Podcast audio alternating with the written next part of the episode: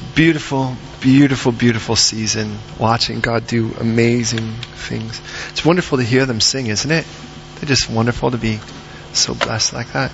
Keep them in prayer. I think every one of them almost went into cardiac arrest beforehand, except maybe Shante. But um, she's like, "What am I singing?" All right. Here's what it says in chapter 10, verse 1. Then, the then sorry, rented lips. Let's try that one more time. Then Nadav and Abihu, the sons of Aaron, took each, uh, took his censer and put fire in it and put incense in it, and offered profane fire before the Lord, which he had not commanded them. So fire went out from the Lord and devoured them, and they died before the Lord. And Moses said to Aaron, This is what the Lord spoke, saying, By those who come near me I must be regarded as holy. And before all the people I must be glorified. So Aaron held his peace. And Moses called Mishael and Elzaphan, the sons of Uzziel, the uncle of Aaron, and said to them, Come near, carry your brethren from there before the sanctuary out of the camp. So when they went near, they carried them by their tunics out of the camp, as Moses had said. And Moses said to Aaron and to Eleazar and Ithamar, his sons, Do not uncover your heads nor tear your clothes lest you die, and wrath come upon all the people. But let your brethren, the whole house of Israel, bewail the burning which the Lord has kindled. You shall not go out from the door of the tabernacle of meeting lest you die. For the anointing oil of the Lord is upon you, and they did according to the word of Moses. Then the Lord spoke to Aaron and said, Do not drink wine or intoxicating drink, you nor your sons with you, when you go into the tabernacle of meeting, lest you die. It shall be a statute forever throughout your generations, that you may distinguish between holy and unholy, between unclean and clean. And then you may teach the children of Israel all the statutes which the Lord has spoken to them by the hand of Moses. And Moses spoke to Aaron and, and went to Eleazar and Ithamar, his sons who were left. Take the grain offering that remains of the offerings made by fire to the Lord and eat it without leaven beside the altar, for it is most holy. You shall eat it in a holy place because it is your due, and your sons' due, of the sacrifices made by fire to the Lord, for so I have been commanded. The breast of the wave offering and the thigh of the heave offering you shall eat in a clean place, you and your sons, your daughters with you. For they are your due and your sons' due, which were given from the sacrifices of peace offerings of the children of Israel. The thigh of the heave offering and the breast of the wave offering they shall bring with the offerings of fat made by fire, to offer as a wave offering before the Lord, and it shall be yours, and your sons with you by a statute forever, as the Lord has commanded. Then Moses made careful inquiry about the goat of the sin offering, and there it was burned up. And he was angry with Eleazar and Ithamar, the sons of Aaron, who were left, saying, Why have you not eaten the sin offering in the holy place, in a holy place, since it was most holy, and God has given it to you to bear the guilt of the congregation, to make atonement for them before the Lord? See, its blood was not brought inside the holy place. Indeed, you have should have eaten it in a holy place as I commanded. And Aaron said to Moses, Today, this day, they have offered their sin offering and their burnt offering before the Lord, and such things have befallen me. If I had eaten the sin offering today, would it have been accepted in the sight of the Lord? So when Moses heard that, he was content. Now, do you read that and you go, What? Huh? Yeah, good. It's a good place to start. Why don't you pray with me, please, as we open up the Word together? Lord, thank you so much for the privilege of being able to open up your Scripture and expect you to speak. On this beautiful, near winter day, blustery and cool, we're sitting warm in a building. It's a week and a half before Christmas. And we're trusting you. We're trusting you to step in and minister to every one of us. God, you know what we're dealing with. You know what things sit on our shoulders. You know what things press on our heart. You know those things, Lord, that we feel like we fight and we battle and we struggle. You know those areas, Lord, where we just, all we can do is cry out to you. And today, Lord, no matter where we're at, you can show yourself perfect and profound and powerful and personal to us now. And in this word, Lord, a very serious message. May our hearts be ready, our eyes be open, our ears be open, and may we even, may we greatly enjoy how you minister to us now in this time. May we truly get it as you lay it before us. And so, Lord, please now, fill me with your Holy Spirit. Immerse me that you would be seen. And do through me what I cannot humanly do. Overcome every weakness in language and culture and the beautiful diversity you've given us here in this room. Now, Lord, get to every one of us. And may we walk out, walk out of here changed people encouraged, challenged, bolstered, strengthened, equipped for every good work. So, Lord, have your way now. We commit every second of this to you in Jesus' name. Amen. I would say today, as I would any, please don't just believe me. Don't just assume it's true because I say so. Search the scriptures. Let the Bible always be the authority. Not me, no man. In Exodus chapters well, really, if you think about it, Israel was in Egypt until Exodus 12, from the beginning of Exodus. 430 years. God delivers them out of Egypt, and they take the trip to Mount Sinai. By chapter 19, they will be at Mount Sinai. They will be there until the middle of Numbers which is the next book after Leviticus. In chapters 19 and 20, the people prepare and God gives them the, what we know of as the Ten Commandments. God did not give them the law while they were still in bondage. God gave them the law after they were out of bondage to keep them from going back. He knew that he was not only removing them from a land where they were under the hand of the enemy, but that they would be going into another land where there would be other battles to be fought. A land that's rightly theirs by the promise of God. And unless God set statutes and standards far beyond what they had known before they knew Him, they would live life much like they did before and ultimately think that this thing of God was a joke. And He'll do the same with you. The moment you gave your life to Jesus Christ, God placed within you His Holy Spirit. If you've not accepted the gift of Jesus Christ, I'd like to give you that opportunity today. We start out as sinners. As sinners, we stand before a righteous God who punishes all sin. But God, in His perfect love for us, motivated by that love, sent His only begotten Son, Jesus, to die on the cross. And the only one equipped to pay for your sins and mine because He was the only one who never sinned. And that took your and my guilt and died on a cross just like Scripture had promised so that God could properly punish all of our guilt and yet not have to send us to hell. Jesus, just like Scripture says, was buried and then three days later rose again, proving that not only was the sacrifice enough, but giving us the opportunity of a brand new life. And if you've not accepted that gift, you will have that opportunity today. If you have, then God, at that moment you said yes. God says you are born again. He didn't just redecorate you, He reinvented you. And He placed His Holy Spirit inside of you and began challenging you from the inside out, cleaning you, changing your priorities. Things that used to destroy you are no longer fun.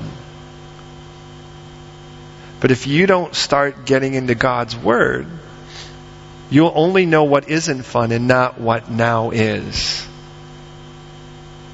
And God gives the law in Exodus 20. He says, Now that I have you away from your bondage, let's keep you there.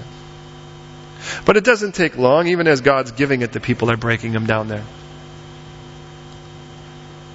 Shortly thereafter, by chapter 25, God will say, Now make me a sanctuary that I may dwell among my people. In the rest of the book of Exodus, from 25 to 40, will be the blueprints of that. Some specific instructions about what it means to be a priest, to operate in that tabernacle.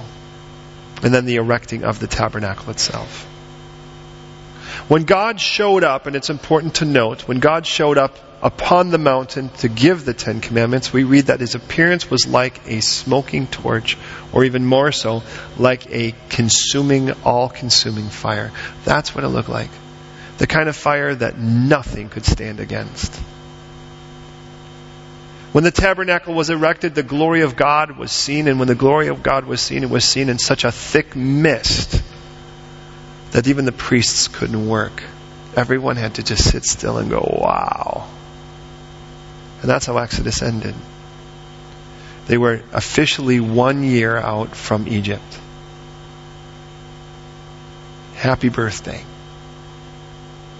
God speaks from the tabernacle now, having glorified himself there in the tabernacle as it has just been popped up. And he begins to speak what we know as the book of Leviticus, which will take place for about a month. The next book will begin on the first day of the second month of the second year. So it's a month long. We know one week has already taken place. In the first seven chapters, God then gives careful instruction on what the sacrificial system is supposed to look like. Five specific sacrifices. The burnt, excuse me, the grain, the peace, the sin, the, trans, the trespass offering. And then in 8 and 9, he gives careful instructions about how to inaugurate these priests that are now going to operate in the tabernacle. The last thing we saw is that Moses had washed, or I should say, he cleansed, he clothed, he crowned and consecrated his older brother, now 84, to be the first Kohen Gadol, high priest, with his sons now following as assistants. And he says, after all of that, he makes the sacrifices that were necessary. And then says, You are now quarantined. You must remain in the tabernacle for one full week.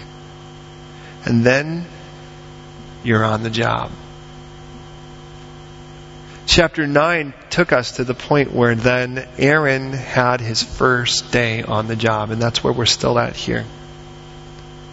It's day one of your job your calling to live it out. And on day one,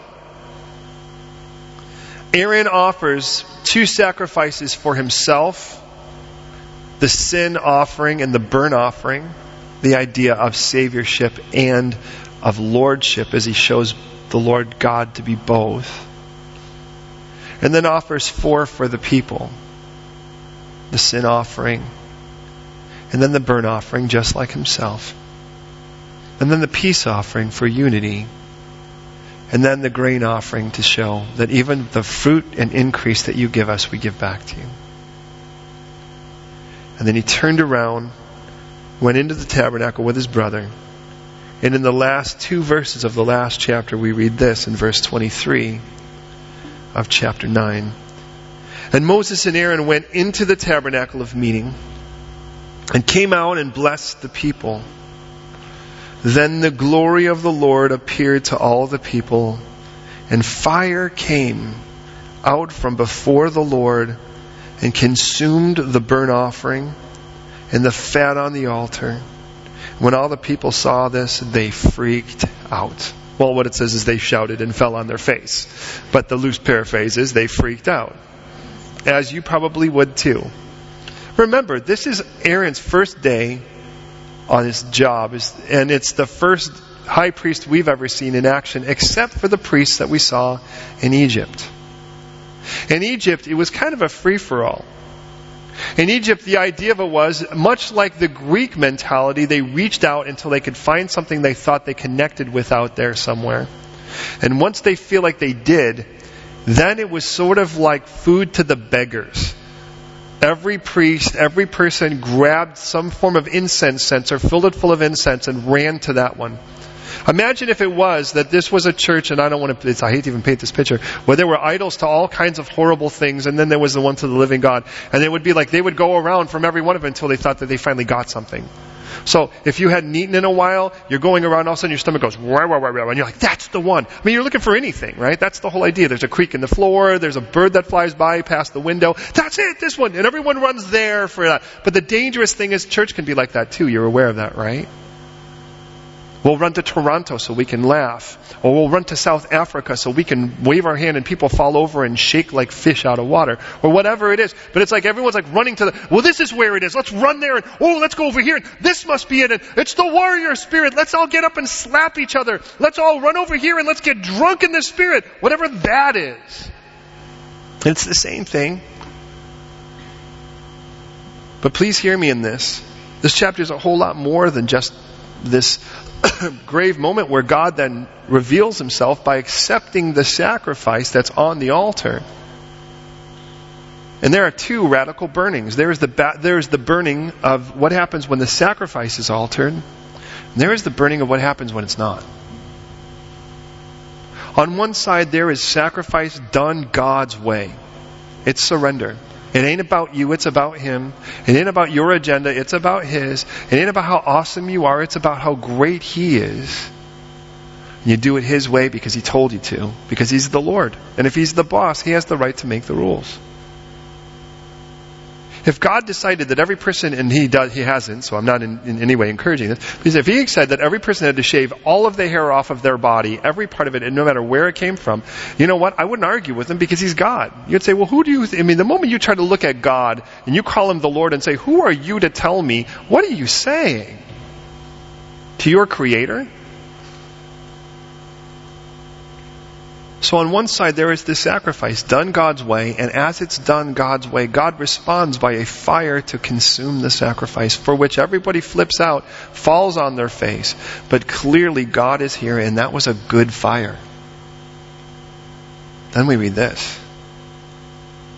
And this isn't the only time where great, grandiose moments are stopped cold dead by cold death. If you remember David when he's bringing the ark back, but he's carrying it on a cart instead of the way God had instructed in the book of Exodus. And as the ox stumbles, and Nachon's threshing floor, and Uzzah reaches his hand, reaches his hand out to stable the ark, and he's struck down dead. And David's praising God, and he's twirling and whirling and dancing, and music's happening, but nothing stops a praise service like someone dying. Just like you. You come in, and people are praising God. And there's bound to be someone or some of us here or whatever where it's like you hear about the freedom and you hear about the victory and you hear about the joy and all of that, but you're just not connecting with that right now. And you feel like you're the dead one in the camp. This message is called When God Burns. And understand, if we lived over on this side where the sacrifice was done His way, this wouldn't have to happen. But unfortunately, I'm way too pig-headed. I don't know about you, but I live more on this camp than that one. I live on the camp where God's got to, He's got to send fire out, and it's never pleasant. And it's certainly startling. I mean, when God responds in a great way, it's still startling, isn't it? And you're like, wow, I didn't realize He would appear like that today. We read about two sons here. There's four by the time this chapter is done. The first two are named the Nadav and the Bihu. Can you say Nadav? Nadav means liberal. I think that's an interesting name considering. And Abihu, Abba means father. Hu means him. Literally, his name is, he's my dad. Now, I don't know who names their kid. He's my dad, but just the same. These are the, apparently the two older brothers of, or the older sons of Aaron. Aaron, by the way, means light bearer. And, and, and all of a sudden they come, and what we read here is that they offer profane fire. Now, people have taken this in a lot of places. The word profane, by the way, is the word zur. Try that word. Zur. Nice, nice. Zur, by the way, means foreign. Like you'd say xenos, if you were Greek. That's the word for stranger. Matter of fact, if you go to Athens and you stay in a hotel, it's called like xenotochio. Xenos means stranger, tochio means box. A hotel is literally a stranger box. There you go. Tells you what you think about that. But these two sons, now, what they did, if you think about it, was exactly what they did in Egypt. God responds by fire, and they go, There he is. And they grab their incense censers and they start flocking to the situation just like they had seen in Egypt. And all of a sudden, Everything changes. And it was just like that, right? We didn't see it coming. And you even saw it. Some of you are like, uh oh, I know where this is going. Fire came out, and your kids are dead. I guarantee you that morning, remember, Aaron, these are boys who stayed in the tabernacle for the last week. Can I remind you of that? Aaron and his family stayed in the tabernacle for an entire week before they started. This is Aaron's first day on the job. How do you like that? Talk about occupational hazard.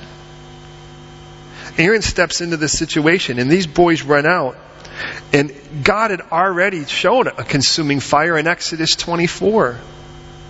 The sight of the glory of the Lord was like consuming fire. In Deuteronomy, we'll be, we'll be reminded in, in 242, I'm sorry, 424, that our God is a consuming fire, and it'll be reiterated. What's my, what's going on? Hebrews 12:29 will be reiterated, and the whole idea of it's quite simple. God's jealous, and He doesn't have a problem responding by fire, and He is an all-consuming fire. Listen, there is nothing that you have that cannot be burned up, that you possess that you think you hold on to. And then God has to speak here. Now understand, when God responded in this way, the first thing he makes clear is who he is. Did you notice that? And you need to recognize when God burns, you better get back to who he is. The problem is, and we'll see this here in a moment, when God burns, I'll tell you what that looks like. Now, I'm not telling you every hard situation in your life is God doing this. But I am telling you that there are situations in life where God will force something out of your hands. And He's much stronger than you. You'll never win. But what I've learned is there are times where God will remove something temporarily, and there are times where God's just going to burn it. You know what that means? When you burn something, you can't get it back. You're not going to assemble the carbon, blow something back into it, and get it back. And there are times when the Lord says, This is done. It's over. And you're like, no, no, no, no, I can keep this thing going. And God's like, do I have to burn this?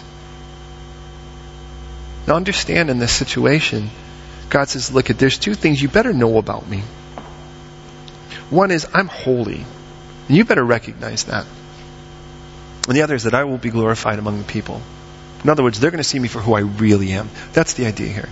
Now understand this idea of being holy, it's part of the paradox. And here's the beauty, beloved. Please hear me in this that God always sets before us things that are unreconcilable, and He doesn't tell us to reconcile them. He tells us to believe that He's bigger than our math. When people want to say, well, I believe God's totally in control, and some say, I believe I'm a free willy, I believe God's God, you know, man has a free choice, how do you reconcile the two? I'm like, God never told me to. He's big enough to make both happen. Well, how do you logic that? God never told me I had to. He told me not to lean on my own understanding, but rather acknowledge Him. And it drives people mental because they want to shove you in a camp and they're like, how can you play both camps? I'm like, I'm in neither. How's that? Well, here's one. God's so holy, nothing has a right to stand before him. And yet the perfect, most sinful man like myself or you could stand before him in love because of what God has done. How does a perfectly holy God become approachable? Think about that. Dwelling in inapproachable light, but is approachable. It doesn't make sense until you bring Jesus into the picture. And I've learned he's the decoder key for all texts. So please hear me in this. God says, I'm going to be holy.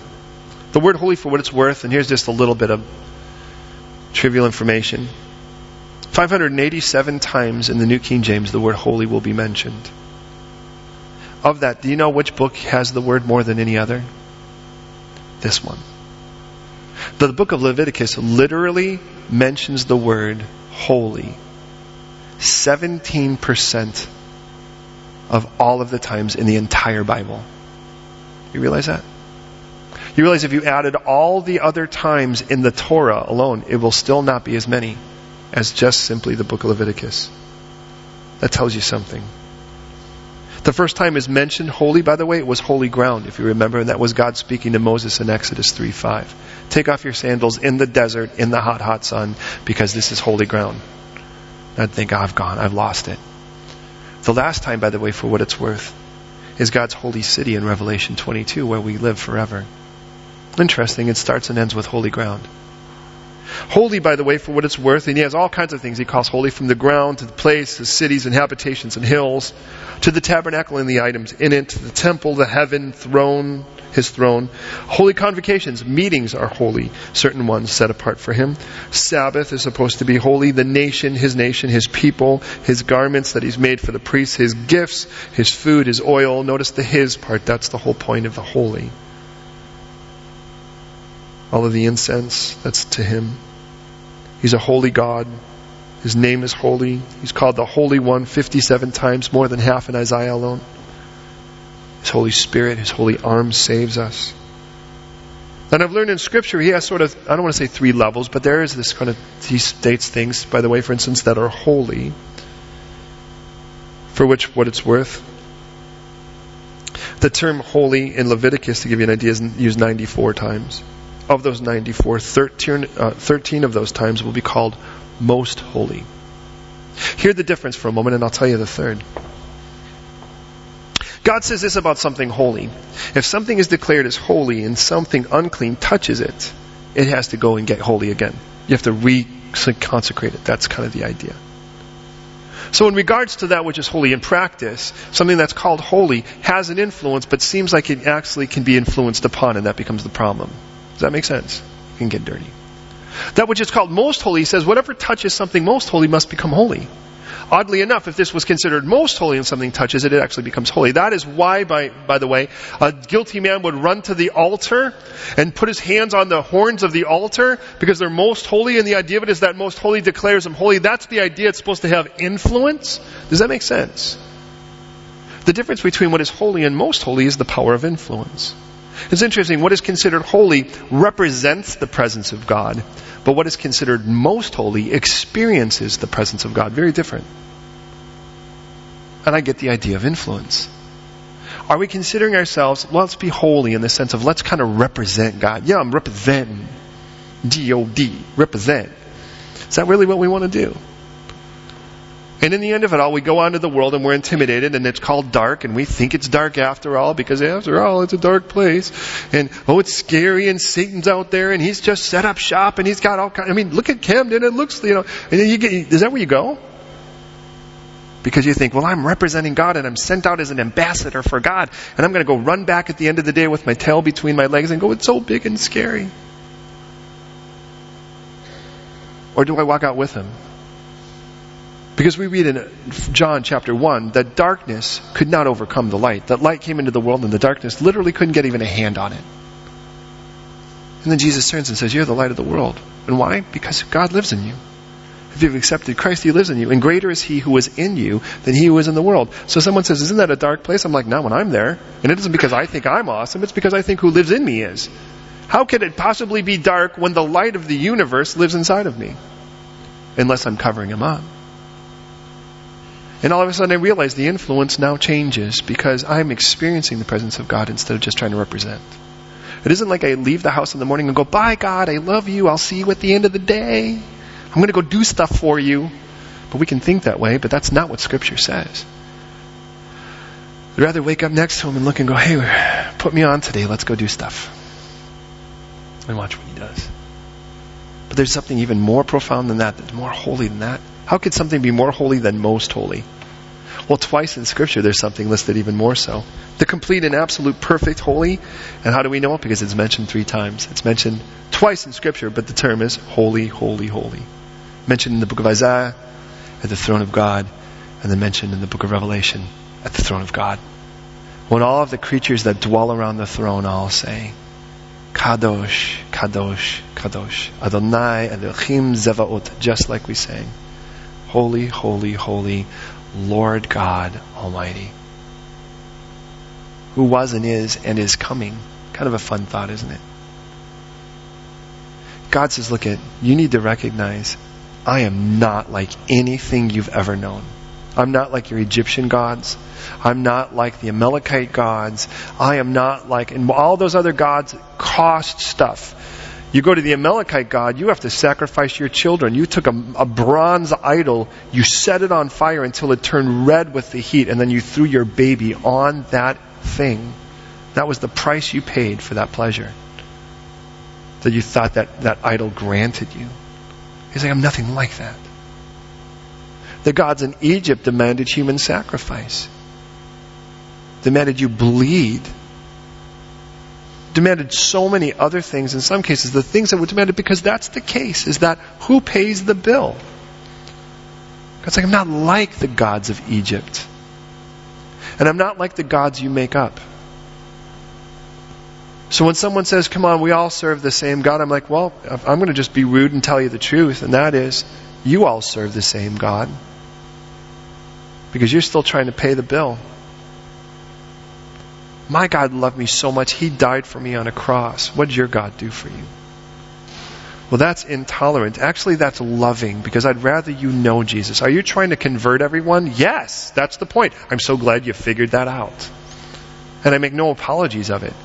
I think we should apologize for not trying to convert people. If we really believe Jesus is the only way, why aren't we trying to convert everyone? We're afraid someone's going to be upset. Satan's going to be very upset about it, but get over it. He lost. Maybe he doesn't read the memo, but he lost.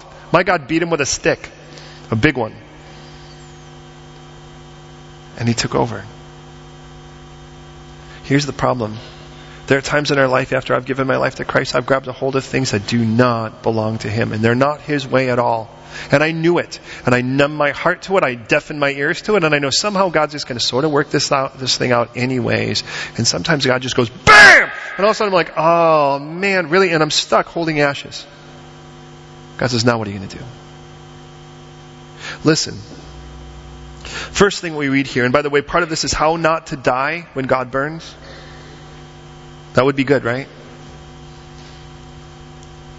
It's the loss of a relationship. Sometimes it's a loss of a job. Sometimes it's a loss of health. Sometimes it's just a complete change of your entire life. He pulls you out of everything you knew. And, and I mean, how far does God have to burn? Listen, in verse 4, God calls then two guys that happen to be then, if you think about it, Moses' cousins. One guy's name is Who is What God Is. That's the name Mishael. And the other one is a God who hides or reserves. And that's Elzaphan. He's the son of a guy whose name is Strength of God, Uzziel, the uncle of Aaron. And he said to them, Come now, carry your brethren from before the sanctuary out of the camp. So they went near and carried them by their tunics out of the camp, as Moses had said. I don't know if you realize this. But God did not burn their clothes. Now, I don't know about you. Who wants to put on those clothes after that guy got fried in them? Any of you? And they're probably warm. But I do realize something from this. When God burns, He leaves no collateral damage. He burns, He is precise. He doesn't burn more than He has to. When God has to take away, God takes away what He has to. He doesn't go, oops, okay, maybe I didn't need to take that too. He's precise in His burning. He didn't even burn the clothes. I mean, you grabbed the clothes, and what you were grabbing, you were pulling out was clothes with a pile of ashes. Think about that. To this day, by the way, when you talk about the high priest being in the Holy of Holies, the Kadosh Kadoshim, and if they feel like he hasn't done the sacrifice right, and you know about how he'd ring a bell and he'd drop down dead and they pull the rope out, once they get him out to the holy place, they actually wrap him up in his own clothes and carry him out, and this is the text they use for that, for what it's worth. Now, God told us this, listen, in 1 Corinthians chapter 3. He says there's only one foundation that really could be laid, and that's Jesus Christ. If that foundation is not laid for you, Christian, you might want to check exactly what house there is. God will have to go beyond it down to the foundation. But let's say the foundation is Jesus. But then it says, let each one be careful how he builds. It's like God gives every one of you a Heaven's Depot building card. And with that, you can pick your building materials gold, silver, and precious stones. That's one option. Or hay, wood, and stubble on the other. And he says, Let each one be careful how he builds, because each will be tested by fire. Precious stones, gold and silver, do not fear the, the, the fire. It actually purifies it. Oh, but fire is fairly dangerous, wouldn't you think, to hay, wood, and stubble? I mean, stubble's the kindling. Hay is what catches it strong, and then the wood burns. And when you're done, you're done with nothing. And the whole point is, is that God knows how to burn. He knows how to burn what is needed, but He doesn't burn the stones. He only burns the wood. So Moses said then to Aaron and to Eleazar and Ithamar, his sons. Now these names, by the way, mean the protector. Well, God, our help. That's Eleazar. And the second literally is the coast of a palm tree. You can name your son that if you like. Maybe he had a lot of hair. He was going. Doesn't this sound rough? Do not uncover your heads nor tear your clothes lest you die and wrath come upon you. But let your brethren, the whole house of Israel, bewail the burning which the Lord has kindled. Three times he's going to say this or else you'll die. And that's pretty serious. And I, I kind of guess the idea here, you probably believed he meant business, since two kids just died in front of you. You see what I'm saying? What is he saying? I mean, the term literally is do not uncover your shaking or expose your shaking or tear your clothes. Listen, this is what he said. Aaron, do not bewail the burnt bewail the burning. There's a radical difference. The, the burnt is what, you're lo- what you've lost. So all of a sudden you've had to let it go and your hands are free now. And all you can think about is how God took that job from you, that person from you, how all of a sudden that thing that you thought was so important now was not in your life like it used to be. And all you want to think about is the burnt. I said, you should bewail the fact that God had to burn it all. Does that make sense? Because the reason God had to burn was that your heart was so hard it was the only thing left to do. In other words, a burning that God does is an intervention into your life. An intervention because you were so hard he had to do that. Now, am I the only one in the room that can honestly say God's had to do that too? Where God's like, you know what? Out of love for you, I'm going to fry this before you have a chance to get killed from it.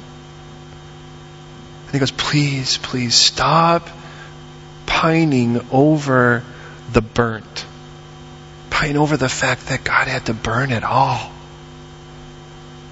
Because in a moment like that, you know what will happen if you pine over the burnt? You'll get angry at God. The one who just saved your life and you don't even see it. If you pine over the burning, it may breed repentance and say, God, please don't ever let me get to this place again. Hey, David, you know the story. He's supposed to be in battle because it says it's the spring, it's the time when the kings go to battle, but David's really not going to go to battle because he's got other guys to do that now. So David instead hangs out in his palace, which by the way is always the most dangerous place for David. David was so much safer on the battlefield with the Lord than he'll ever be locked up in his house by himself. Or even worse now. And David will then he will go out and step out on his balcony. And by the way, there's a balcony that faces the house of the Lord. The tabernacle was in his front yard. But that's not the one he's looking at now. He's out the back window because out the back window is where his guards are. And he sees a woman bathing. She's no hussy. She would have thought that the only pos- person who could have possibly seen her is the king, and he's got to be in battle, right? And he says, Get her. And it says he tells his servants, he says, Get her for me. And they get her and he sleeps with her, and she becomes pregnant. And he tries to cover it up. He tries to go and he tries to get her husband, and her husband comes back and he will not sleep with his wife. He's like, these guys are in battle. How could I sleep with my wife? And of course you'd think David's like, well, I, I did. You know, and, you know, that's just not good. And David's now got a bigger problem on his hand because he's got a really noble guy who, by the way, is um, his one of his bodyguards, which makes it worse. And David ultimately sends the guy, and the guy is so faithful as a servant, he carries his own death letter back to the to battle. Doesn't read it, doesn't sniff around it, doesn't not deliver it. He hands it over, and imagine he's handing his execution papers to the the commander of the army, who's then like, "Hey, get to the heat of the battle, step back, let this guy get drilled, and get this thing over with."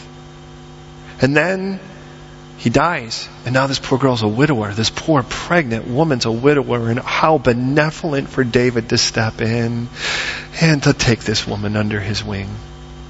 Oh, but God was so unpleased. But you know what David said in the Psalms? when I kept silent, my bones grew old. My vitality was like the drought of summer.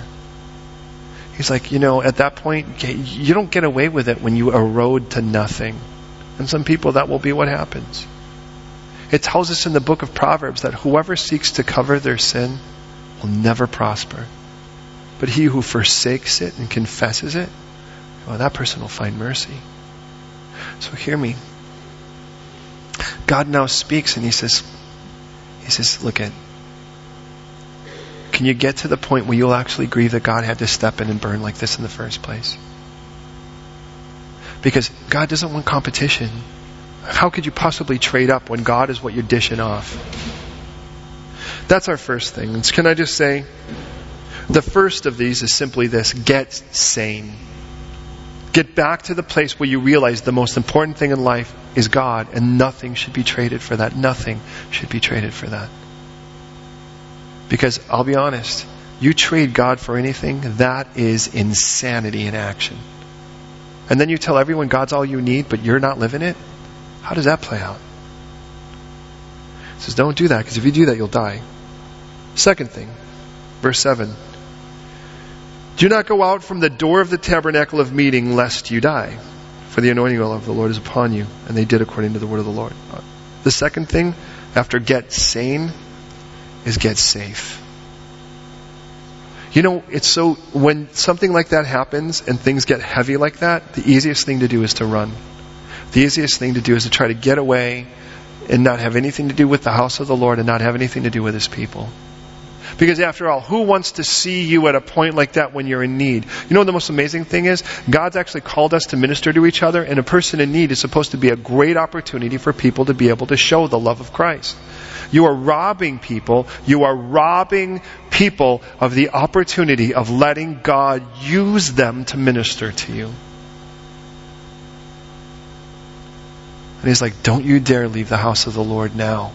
Yeah, God did burn and you have suffered loss. I can't, I won't deny that. It was loss. But don't go and hide now.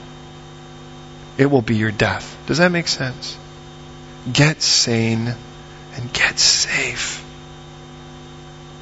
Then he says in verse 8, Then the Lord said, spoke to Aaron, saying, and notice by the way, Moses had told him, and Moses had told him, and now the Lord speaks directly to Aaron. Do you see that?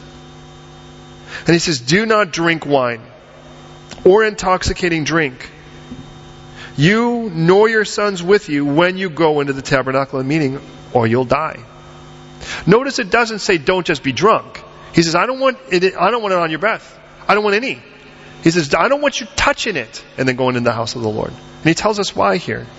Hey, now look at if you think, well, that's old fashioned. Decide for yourself what benefit it would be to have a couple brews and then pop into church. How much more to go to church and have a brew there? This is what God says. I don't want this near you. And here's the reason. We get intoxicated to escape. We get intoxicated to get away. We get intoxicated to avoid. We get intoxicated to stop thinking. And God says, I want your mind. I want you to be able to confront those problems and watch me beat them. And if you're not sober, You'll never see how I do what I want to do with you. And he says this. If that's the case, it will be a statute forever, by the way. And a statute forever kind of means forever. You kind of got that, right? It says that, number one, verse 10, it says that you would distinguish between the holy and holy, clean and unclean. Hey, you start taking a few. It's amazing how all of a sudden that which seems ungodly doesn't look so ungodly anymore, and that which seems godly doesn't look so great anymore. And then you can teach the children of Israel all the statutes in which the Lord has spoken to them, the hand of Moses. Look at, we get sane, we get safe, then we get sober. You know, I've learned this sin is intoxicating. Have you learned that? Because if you are going to do that which makes you stupid, then you're intoxicated. All intoxicated means, remember, is that you've put toxins in you. Toxins poison. You've poisoned yourself. That's what it means. To be intoxicated means you've poisoned yourself. That's what the word means. The slang's worse. And here he's saying, look at, don't do this. Why would you need this? If God really is enough, why would we have to get lit up before we came here? But it gives you a little hint of maybe what was going on with these two boys that God just fried. You wonder if that's what it was? Now look at almost every other religion in the world at the time involved drugs and alcohol. Do you know that you can actually find hieroglyphics? And I challenge you, look at it on Google, you'll find them. Where there is beer mentioned and wine mentioned, for instance, in Egypt, written on cave paintings, on wall paintings. And on those wall reliefs, there's actually one I have of this girl, and it has three like projectile like trajectories, and she's like vomiting. And underneath it, it says, Where can I go that I may have another drink? And then it says Smirnoff. No, I'm just kidding. you know. Oh, okay, come on. Let's be honest, right? You're in, how many of you kind of go, well, at least that's honest advertising? You're in the underground, you look, and there's like the serpent wrapped around the bottle. You're like, wow, at least they're honest in their advertising. Do you know that the word for witchcraft is the word pharmakia in the Greek? The word from which we get pharmacy? The way that they, prefa- they, they practiced witchcraft was to get into an altered state. It was required because after all, doesn't it look magical when everyone's dropped a couple hits of LSD and the walls start melting and they're like, check out the power I have. You just got intoxicated. Yeah, it's funny how that works. It's like, there's no room for that. Is that really what you want? How are you going to distinguish? You know, we come in here because I want to know good from bad. I want to know what's holy from what God doesn't approve of. I don't need that. I remember, man, I grew up drinking. I'm not the kind of person that's any kind of stranger, man. I, I carried a fifth of vodka with me to school when I was 11. I'd sneak it into class. That's what got me through school. It's amazing I ever graduated from year to year. I think I did. I'm just kidding. I'm just barely there. But you can't, I mean, you don't know anything. I remember the first time that I thought I had a zit. I knew it because of a girl named Debbie McCluskey. So, you know, we got that kind of Clearasil stuff, right? Had a few drinks in the morning, and I went, you know, you kind of like that, and I just kind of went AWOL all over my face, just kind of touching it with all these spots of this stuff that's supposed to take away zits, just in case it decided it was going to go somewhere else. It was going to be covered in this stuff. It was going to meet its doom. The problem was because I had drank so much, I forgot to wash it off. And then went to school looking like Pippi Longstocking, right? I mean, I looked like I had Hershey kisses all over my face. Finally, by God's grace, it was Debbie McCluskey that went, hey, you're like stupid. You got something all over your face. I'm like, what? She goes, go to the bathroom. I kind of looked and I realized, whoa, did I really do that? That's the problem. I think I was 12, but I'm not bitter. Here's the point that when God starts to burn, there are some things that need to start changing. I mean, obviously, God has brought about, He has forced radical change. That's what's happening here. And with that, then, God's like, look, you need to get back to sanity. And part of getting back to sanity is to go back to realize that the biggest loss is God. Nothing else is a bigger loss than Him. And if that's the case, stop bewailing what it is you think you're losing and be more concerned about the fact that God would have to step in like that. Hey, if God can move with a whisper, he, then He'll never shout. But when he shouts, it's never pretty. And once I go from trying to get sane, then it's like get safe. Make sure that you don't hide off and try to invent this thing yourself. It's like go and make sure you're around people who love the Lord and will challenge you to not make stupid choices in a moment like this. Get safe. And then get sober. It is amazing once you do sober up, you realize how stupid some of the choices you thought sounded so good the night before were. And there's one more. The rest of the chapter he says, and by the way, can I just say this? I've still reserved those things, that sin offering, there's that peace, and then there's the praise offering. It's like he gets, he goes like, I want to get you back to praising again. And there's this wave offering and there's this heave offering. A wave offering, you're grabbing a piece and you're going, whoa, to God. And it's this issue of surrender and you're like doing smoke signals and you're like, God, I just want to tell you, I want to give it all back to you. I want to give it all back to you. I want to give it all back to you. And you almost look like one of those things in Chinatown. You ever see those cats? They're kind of like that, but they're doing on both sides. They're like, you know, it's like, and you walk by, high five, high five, high five. High five.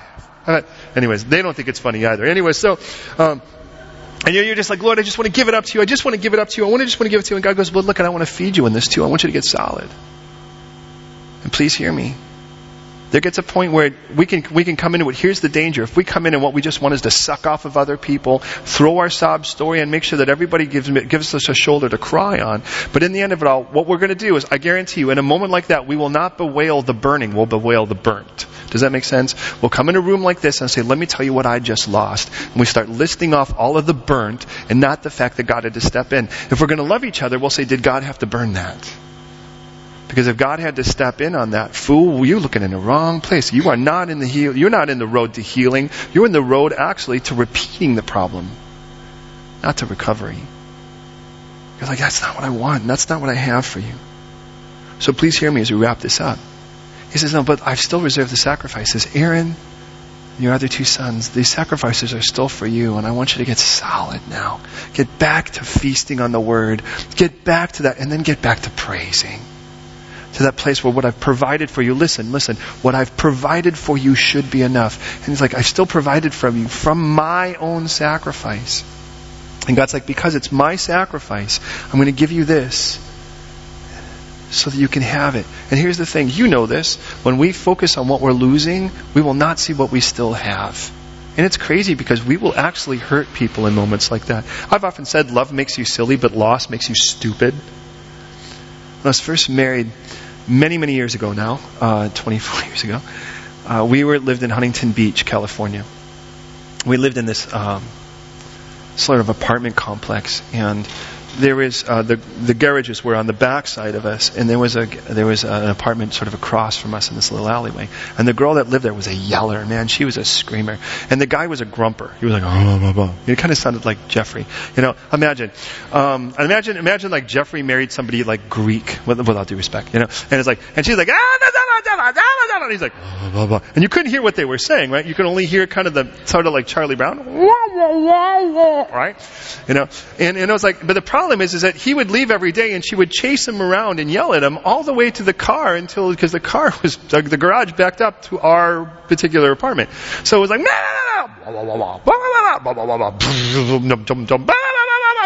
the car would drive off. That was sort of the routine each day.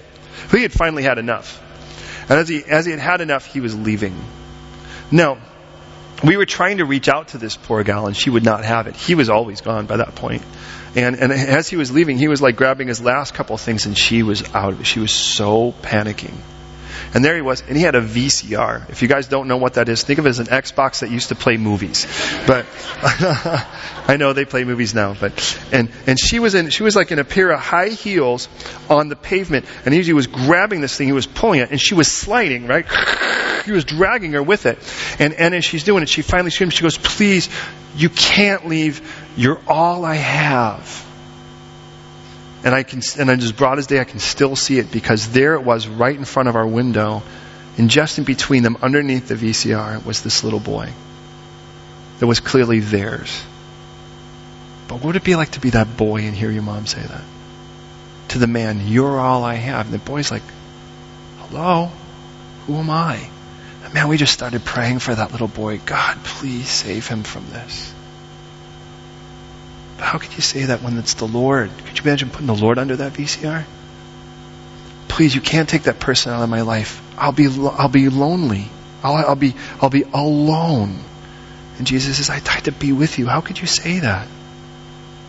But you can't take this thing away. You can't take that job away. You can't do, you don't understand. My whole life depends on, this is my life. God's like, it is.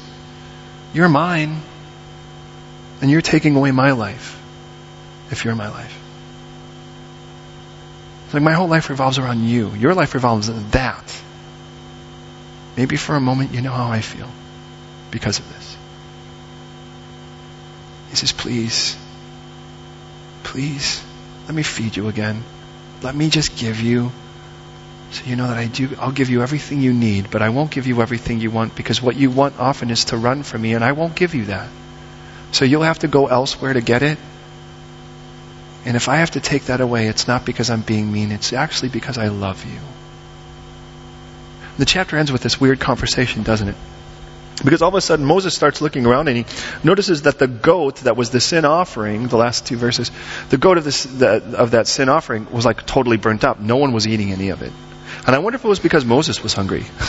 you know? Because part of it is he gets to eat it too, right? So I mean, he's like kind of looking around, going, hey, where's my goat? Right? And it's all burned up and he's like, oh, are you kidding me? I could see my daughter doing this, you know? Oh, what? This was barbecue! How could you leave? How could you throw that away? And his, his response is almost like, hey, so look at, look at this, look at this response, because you kind of almost go, what? What exactly, what does this mean? Because the funny thing is it worked, right? Because at the end of it, Moses is like, alright. In verse 19 it says, look, this day we've offered their sin offering and their burnt offering before the Lord as such things have, and, and such things have befallen me.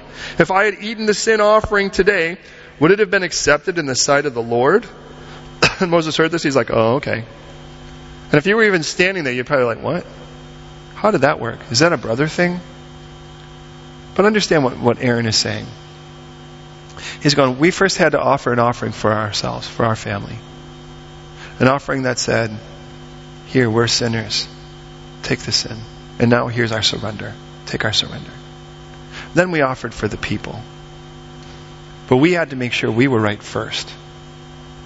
To this day, anytime they had anything that they speak about that's Yom Kippur, the Day of Atonement, the priest had to make sure he made a sacrifice for himself that was acceptable first. Because if his sacrifice wasn't acceptable, then the other one wouldn't be beyond that. And he goes, look at, we started by making one for ourselves, and then we made this one. But clearly, the one we made for ourselves wasn't for real, anyways. Or look at what happened to our kids. He goes, Really, do you think I can take benefit from the second one of these when the first one wasn't even right? He's like, Look what's befallen us today. I mean, this could be Aaron just saying, It's been a hard day, I'm really not hungry. But I kind of get the idea there's a little bit more because the whole point of this is God being holy And he's like, look at, if the first sacrifice, if I'm not right, how is any other sacrifice going to be right that comes from me? How can I benefit from another sacrifice when the most important one isn't right? Does that make sense? Hear that. Because that was the problem that starts the burning, isn't it? That the first sacrifice becomes inconsequential so you can do the others. And you could still go at church and do great things and look like super Christian and you can fool me and others. But if that first sacrifice isn't right, the one where you deal with who you are as a sinner before God, that surrender that belongs to God in the first part, then all the rest is going to be meaningless. So hear me as we go to prayer. And I know this is heavy, but it needs to be. I mean, how can we take this lightly? Do we want to see any of us die? I mean, I'm not just talking about God fry us right out of the, out of the pews. Because you watch it in other ways that even hurts more, perhaps. It's the weeds that choke out the life, so it's a slow death. You know? And it's the cares and the worries of this world and the deceitfulness of, of wealth. And you watch the person get choked to death in front of you. You watch the person who really doesn't grow roots because, to be honest, it's not about having a deep Christianity, a, a good tight walk with the Lord. It's about the thin layer of actions that look like you're okay and then you frizzle and die when persecution comes because of the word. I'm so tired of watching people that I love drip off like that. Please don't tell me it's your job or it's a girl. Because if you're willing somehow to trade God for that, those roots aren't as deep as you think they are. Please hear me. And it happens to every one of us. Every one of us will have that choice to make stupid choices, to make God, to prove that God really isn't what we say He is in our life when we sing. What if that changed today? Uh, let me remind you, this whole thing started with God starting a fire that was a good one before this one. The one where we actually threw everything down there and said, This is, we're yours. That was the beginning when we did it His way, where He was Savior and Lord. And the fire came down and consumed the sacrifice. And can I just say he's either going to consume the sacrifice or he's going to consume the, com- the competition. It's just which one you want to choose. If you've not accepted the gift of Jesus Christ, I'd like to give you that opportunity. But please understand, my God is holy, but He is so holy that when you touch Him, when you get to Him, He makes you holy. And He makes you His. But if you're a Christian here, and you're telling God that there's no area or there's some area He can't touch, your identity, your choice, your preferences, your whatever, your priorities, your dreams, whatever, well, that may be the first thing on His agenda to burn, but please understand that's not because He's mean. It's because He loves you and He just doesn't. There's no room for three.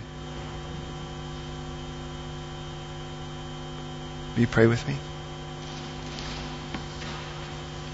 Lord, I thank you for this text. I thank you, Lord, for what you've done in it. But Lord, I recognize in this that there's a sobering, a very sobering element to this. Because there are even people that aren't in this room today that not that long ago looked like they were so on fire for you. I know some have fallen into their sin again.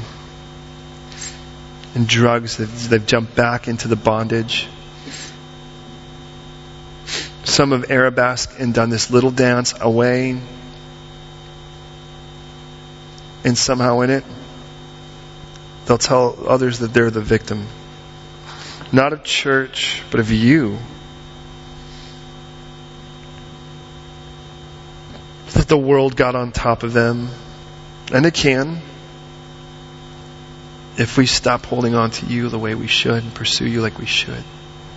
I know you'll never let us go and you'll always be with us. But Lord, I don't want anything in my life in competition. My heart's not big enough to be totally devoted to more than one thing. But if I'm totally devoted to you, I can love my wife and children the way I should because you do it through me. Everything can be found in you that I need.